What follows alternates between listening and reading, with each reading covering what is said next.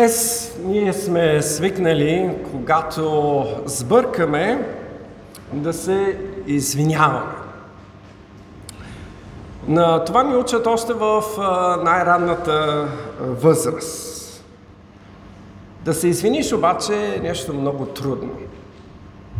Аз си спомням своето първо извинение. Вече не помня за какво ставаше въпрос. Но до ден днешен си спомням колко трудно ми беше. И ако майка ми не беше настояла, аз нямаше да отида и да кажа извинявам се. Но понеже тя настоя, аз трябваше да го а, направя. Това означаваше да призная, че съм сбъркал. Да кажа, че не съм прав и че съм онеправдал други. Чрез извинението си ние обикновено изразяваме своето съжаление и отправяме покана за примирение. Извинението обаче трябва да съзнаем, че е много повече от това просто да кажеш съжалява. Нека да вникнем малко по-надълбоко в тази дума. Корене на тази дума е вина. Думата се върти около вината. Следователно, признаването на вината и нарушеното взаимоотношение е същината на извинението. И това е нещото, което трябва да се поправи.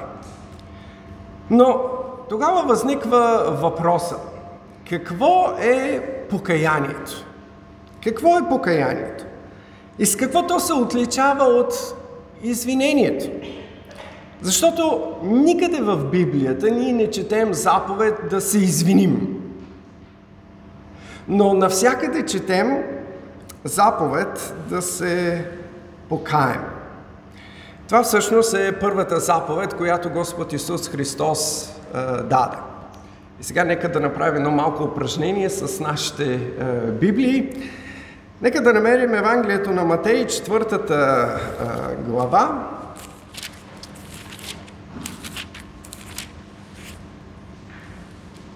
17 стих.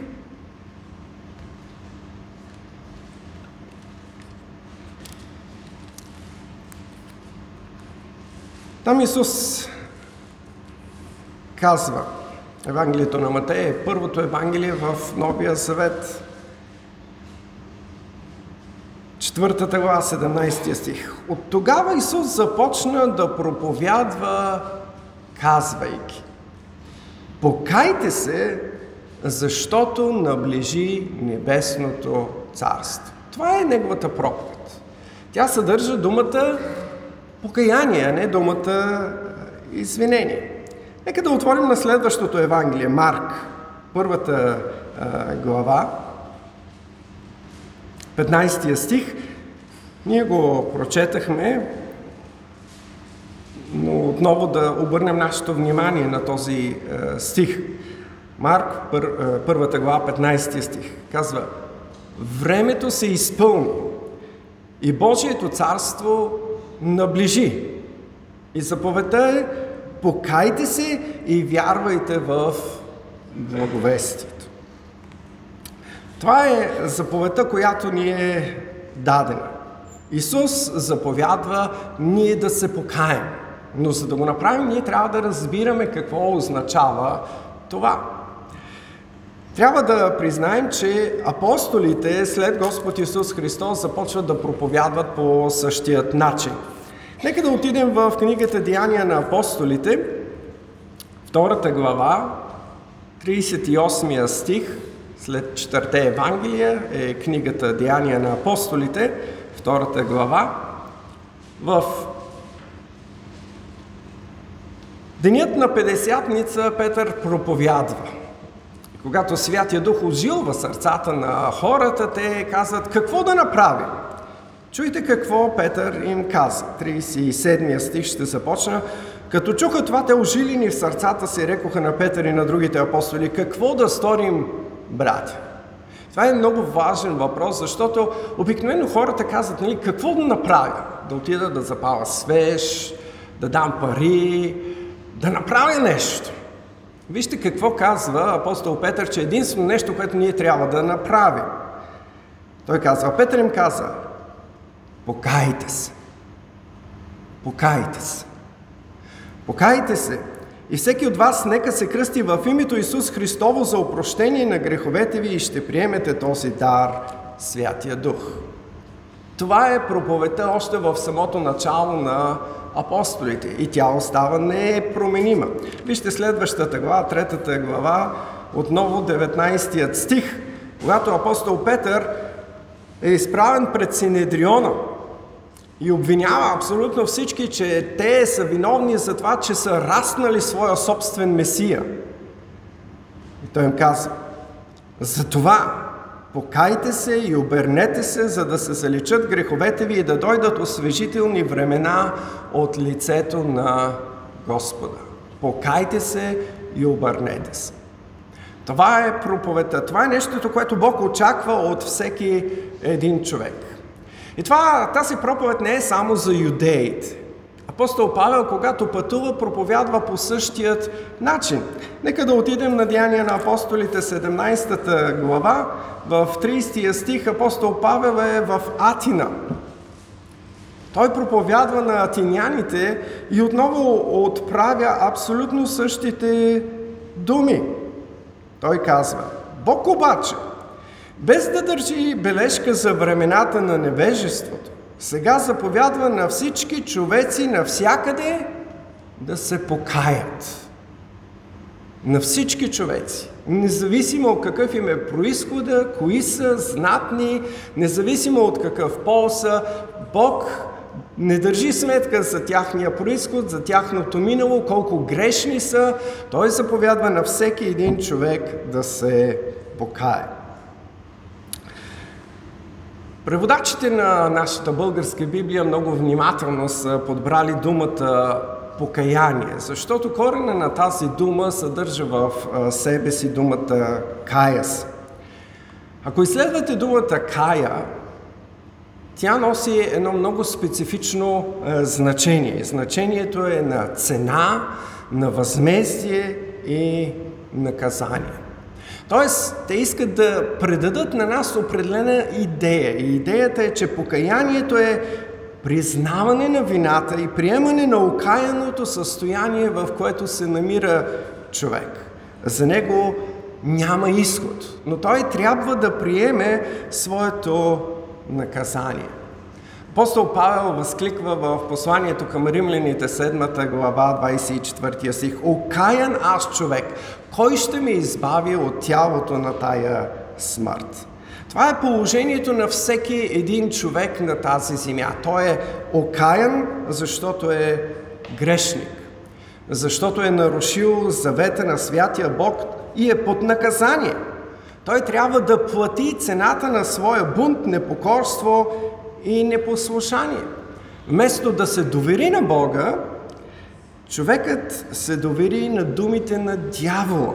И сега той трябва да понесе последствията от своето неверие. Затова Бог днес повелява всеки човек да признае това състояние на окаяност, безпомощност и неверие. Може би това е първата стъпка. Първата стъпка на покаянието. Да признаеш, че си съкрешил и признанието на Божието право да те накаже за това. Знам, че вие всички ще си спомните за притчата, която Господ Исус Христос разказва за бирника и грешника, които, бирника и фарисея, които се молят в храма. Спомняте ли си? В храма влязоха двама човека. Единият грешник, бирник, а другият фарисей. И те двамата се молеха на Бога за себе си, но молитвата им звучи по коренно различен начин. Нека отново да намерим Лука, Евангелието от е, Лука, 18 глава, за да можем да, да видим ясно какви са тези молитви и каква е разликата между едната и другата молитва. Лука, 18 глава, Молитвата на фарисея е записана в 11 стих. Фарисеят, като се изправи, молеше се в себе си така. Боже, благодаря ти, че не съм като другите човеци, грабители, неправедни, прелюбодейци и особено като тоя бирник. Постия два в седмицата. Давам десятък от всичко, което придобия. Виждате ли някъде признаване на, на вина, на окаяност, на съжаление? Вижте контраста. Контраста, който е в следващият стих. А бирникът, като стоеше издалеч, не искаше дори очите си да повдигне към небето, но удреше се в гърди и казваше, Боже, бъди милостив към мене грешникът. И така, първата стъпка на покаянието, извинявайте, аз забравих, ако е давай нататъка, е да признаеш, че си съгрешил. Това е първата стъпка. Да признаеш, че си съгрешил и че Бог има пълното право да те накаже.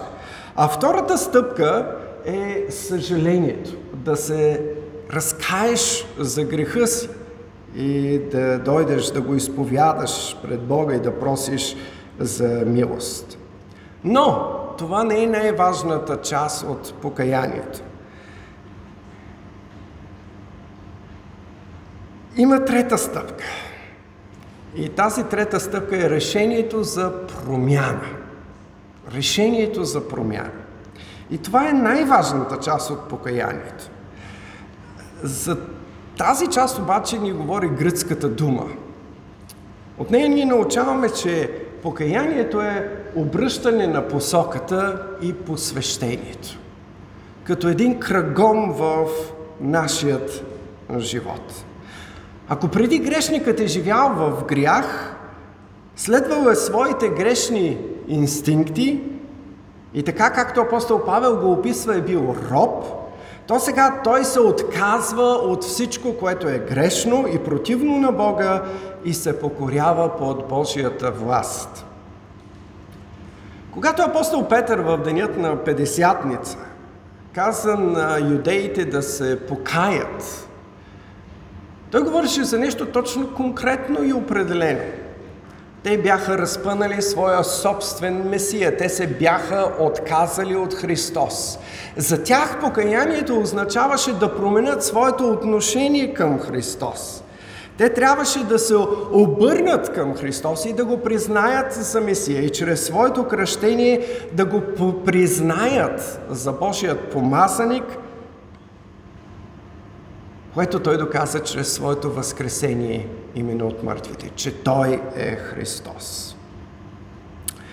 Когато апостол Павел пише на, на солунците, нека да, да отидем там, това е едно послание от малките послания, страницата е 1698, за да може по-бързо да го намерите. Той говори за покаянието или промяната, която е настъпила в солунците. Той казва в първата глава, деветия стих. Защото самите оповестяват за нас какъв достъп имахме при вас и как сте се, забележете, обърнали от идолите към Бога, за да служите на живия и истински Бог.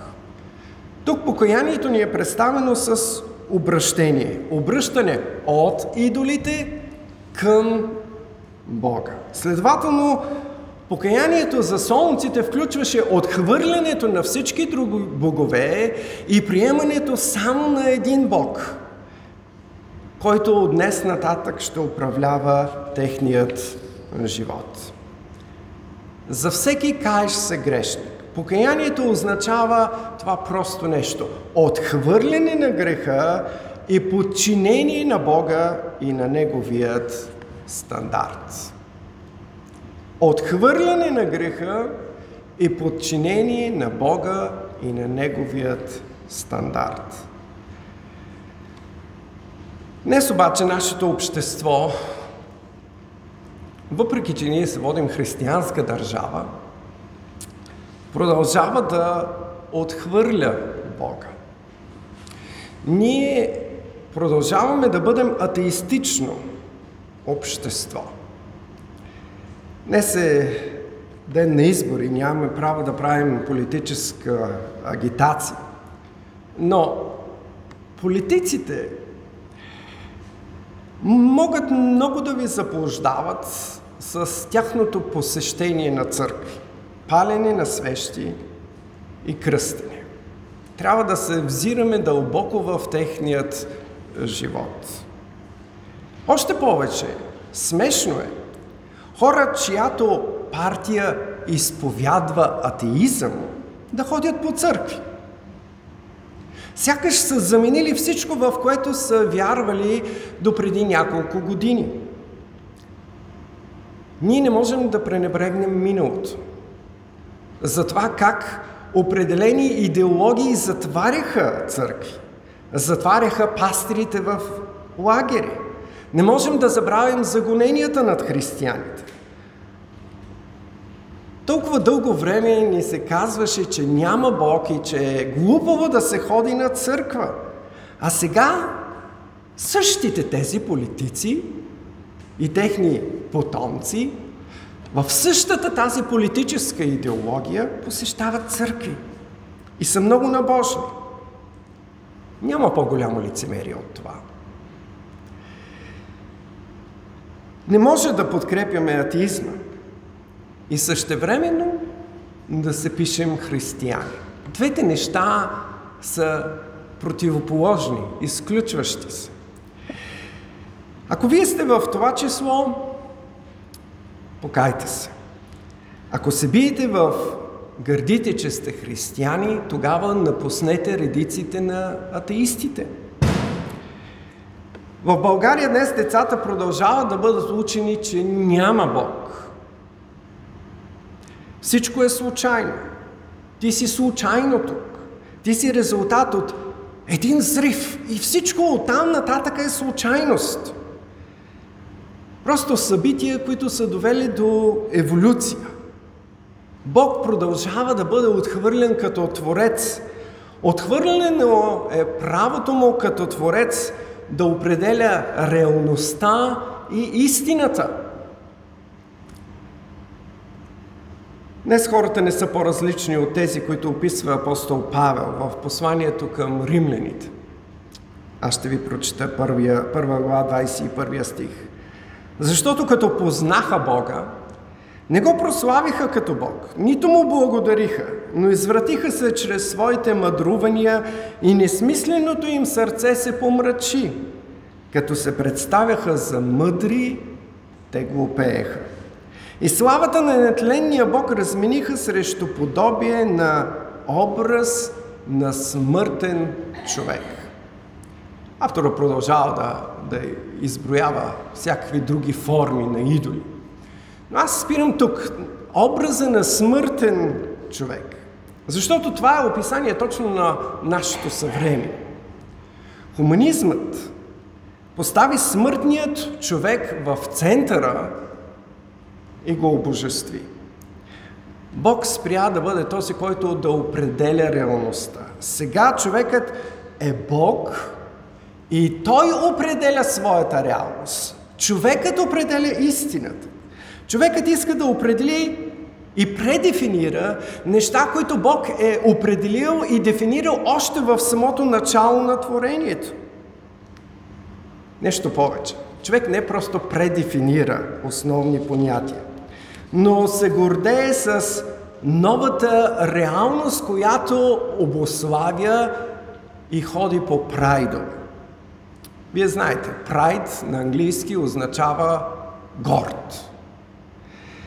Миналият месец беше месец на прайдовете. Всеки човек можеше свободно да изрази своята гордост от факта, че е отхвърлил установената от Бога реалност. Но Бог я установява още в началото на творението.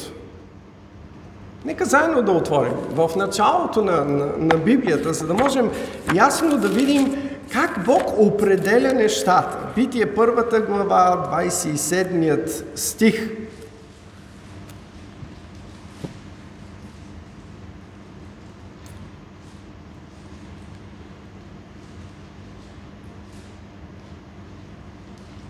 И Бог сътвори човека по своя образ.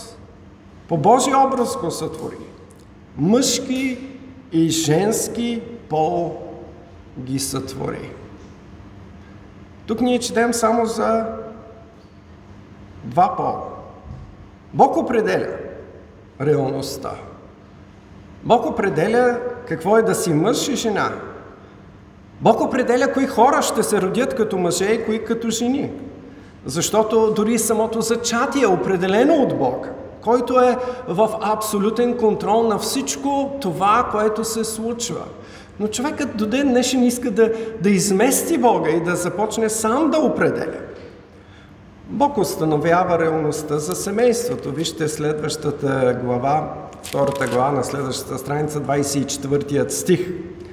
Казва, за това ще остави човек баща си и майка си.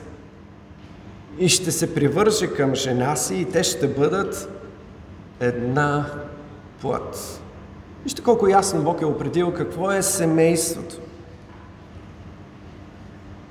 Бог установи мъжът да бъде баща, жената да бъде майка. Бог установи брака да бъде между един мъж и между една жена.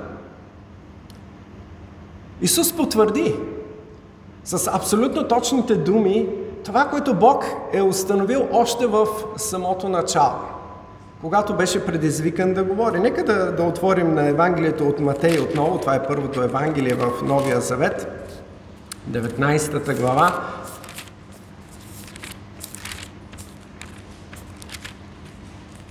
Четвъртият стих.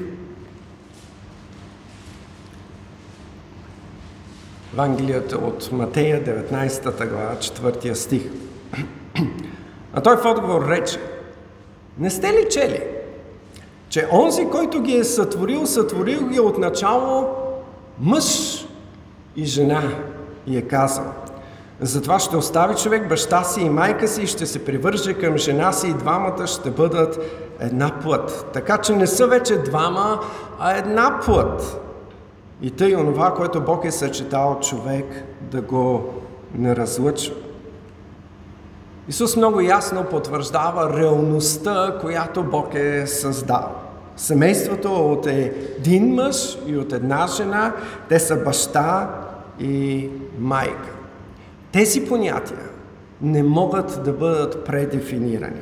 Защото това ще подкопае основите на нашето общество, ако ние въобще смятаме, че то е, има някаква християнска стойност, макар че ние сме много, много далече от това.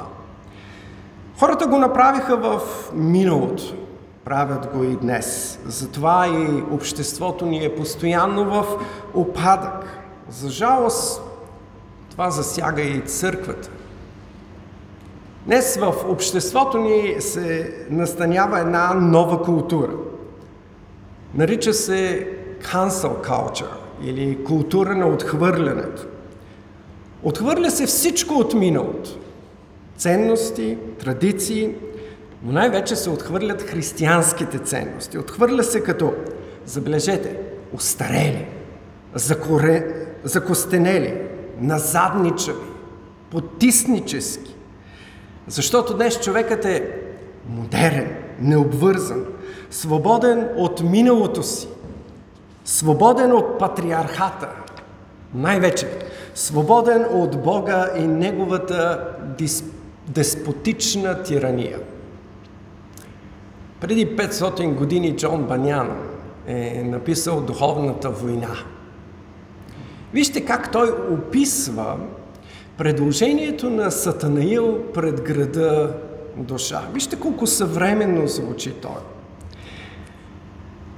Джон Банян казва, преди всичко, аз ще ви уверя, казва Сатанаил, че се грижа не за свои придобивки, точно като политик звучи, но за вашето благоденствие, в което вие скоро ще се убедите. И така, господа благородници, да ви кажа истината. Аз дойдох да ви посоча средство за избавяне от робството, в което вие без сами да знаете толкова време страдате. Това е посланието на нашето съвремие. Вие, християните, сте, сте роби, вашите жени са рубини, защото сте в патриархата и рубувате на всички тези принципи и закони. Колко хитро е представена Божията реалност като робство, от което дявола иска да освободи душата. Представате ли си колко съвременно звучат думите на Джон Банян, който ги е написал преди 500 години? Той продължава. Дори да има някаква опасност, що за робство е това? Винаги да живеете в страх. Това е посланието на църквата. Ако вие не се покаете, отивате в ада и ада е реалност. Те казват, отхвърлете страха, отхвърлете всичко това, няма нищо подобно. Това казва и Сатана. Винаги да живеете в страх от ужасно наказание за такова глупово дело, като яденето на малък плод.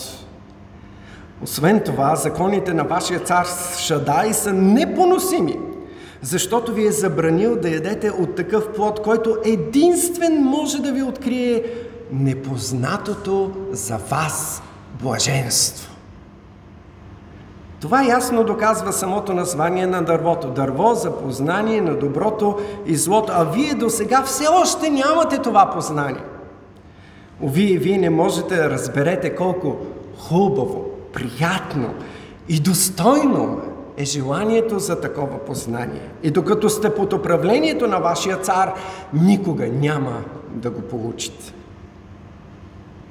Не с лозунгите са същите.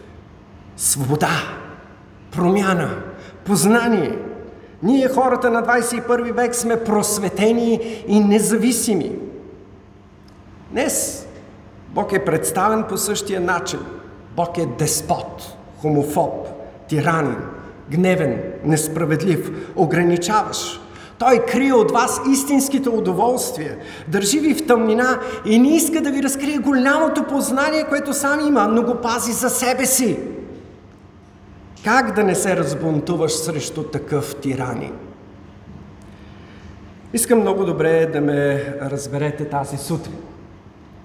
Ако не сте приели Христос, ако не сте приели Христос, вие сте под Божият гняв и наказание. Докато отхвърляте Божията власт и реалност, вие сте под Божия гняв. Затова покайте се, осъзнайте се, събудете се от летаргията на греха, която ви води в погибел. Светът ни не е по-добър. Новите европейски ценности са прикрит марксизъм, тероризъм и деспотизъм. Или трябва да приемете условията и стандартите на Бога и да им се подчините, или да се приготвите да получите справедлива отплата за своя бунт, неподчинение и неверие. Ние четахме в началото на нашето богослужение първото послание на апостол Павел към Коринтините, шестата глава. Той казва, или не знаете, че неправедните няма да наследят Божието царство. Не дейте се лъга. И започва да изброява. Забележете, това не са мои думи. Написал ги апостол Павел много, много отдавна. Нито будниците, нито идолопоклонниците, нито прелюбодейците, някои преводи се казва малакийците, нито мъжете, които позволяват да бъдат използвани за хомосексуални връзки, нито мъжете, които практикуват хомосексуализъм, нито кръците, нито алчните, нито пияниците, нито клеветниците, нито измамниците. И списъка може да бъде продължен. Неправедните, които вършат грях, няма да наследят Божието царство.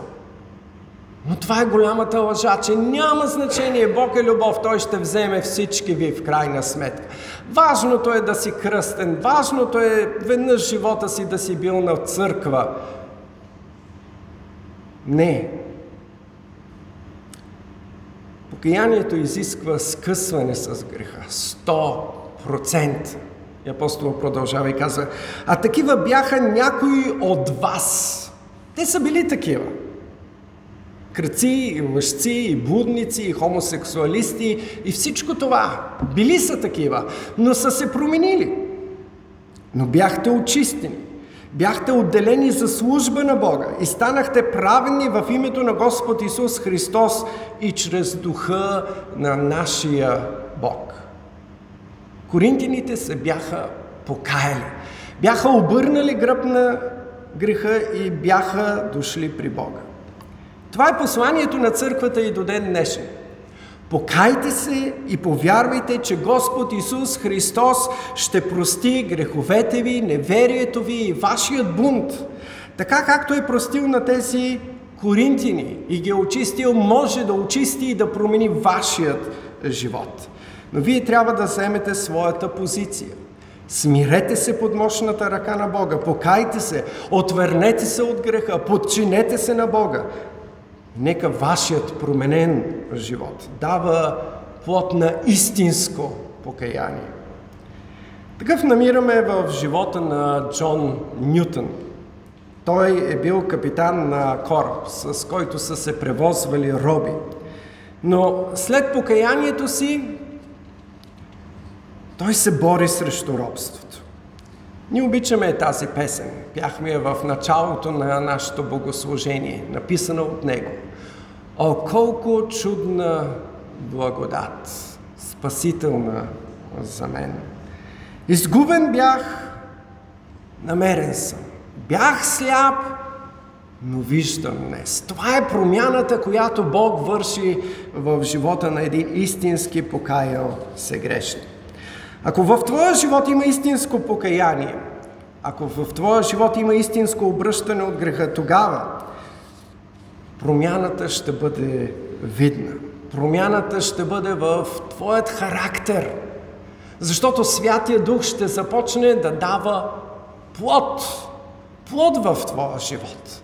И от следващата неделя ние ще започнем да разглеждаме плодът на този Святи Дух в живота на всеки един от нас. Този плод е любов, радост, мир, дълготърпение, благост, кротост, себеобоздание. Против такива неща няма закон. Промяната засяга човека. Истински покаялият се човек се променя. Променят се ценностите му, променят се нещата, на които държи, защото те ще бъдат подчинени на Божието Слово. Затова днес ние като християни и вярващи сме призовани да призовем този свят да се покае. Ние не можем да обърнем сърцата на хората. Това е дело на Святия Дух.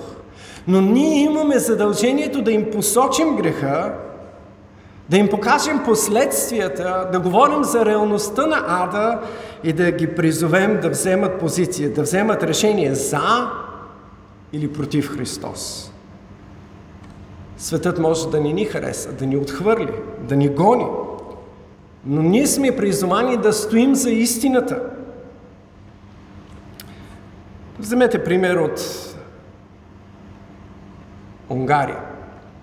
Цяла Западна Европа се изправи срещу тях поради закона срещу педофилията и ранното сексуално образование. Защо? Било против европейските ценности, било против правата на младсинствата, било ограничаващо, деспотично. Няма такова нещо. Или стоиш за истината и Бога, или ще получиш своята справедлива присъда. И този свят трябва да е наясно. Независимо кой си, откъде си, Бог те призовава да се покаеш, да признаеш греха си, да го изповядаш и да помолиш Господ Исус Христос да ти прости. Като обърнеш гръб на неправедния си живот и се посветиш да живееш за Божията реалност и Божият стандарт. Амин. Святи и всемогъщи Боже, днес Ти си ни призовал да проповядваме неща, които не са модерни, които не са приети, които нараняват. Това е Твоята истина, тя ни е разкрита в Твоето Слово и ние сме призовани да я изповядаме.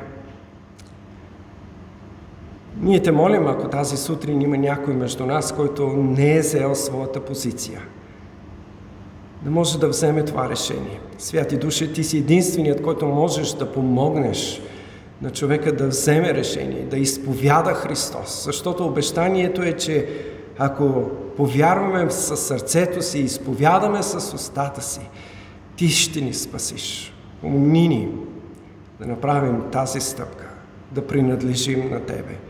Помни ни, Боже, защото ние се нуждаем от Твоята благодат. Ние не можем сами да се покаем, защото сме мъртви в греха, продадени пород робството на греха и ние заслужаваме справедлива отплата.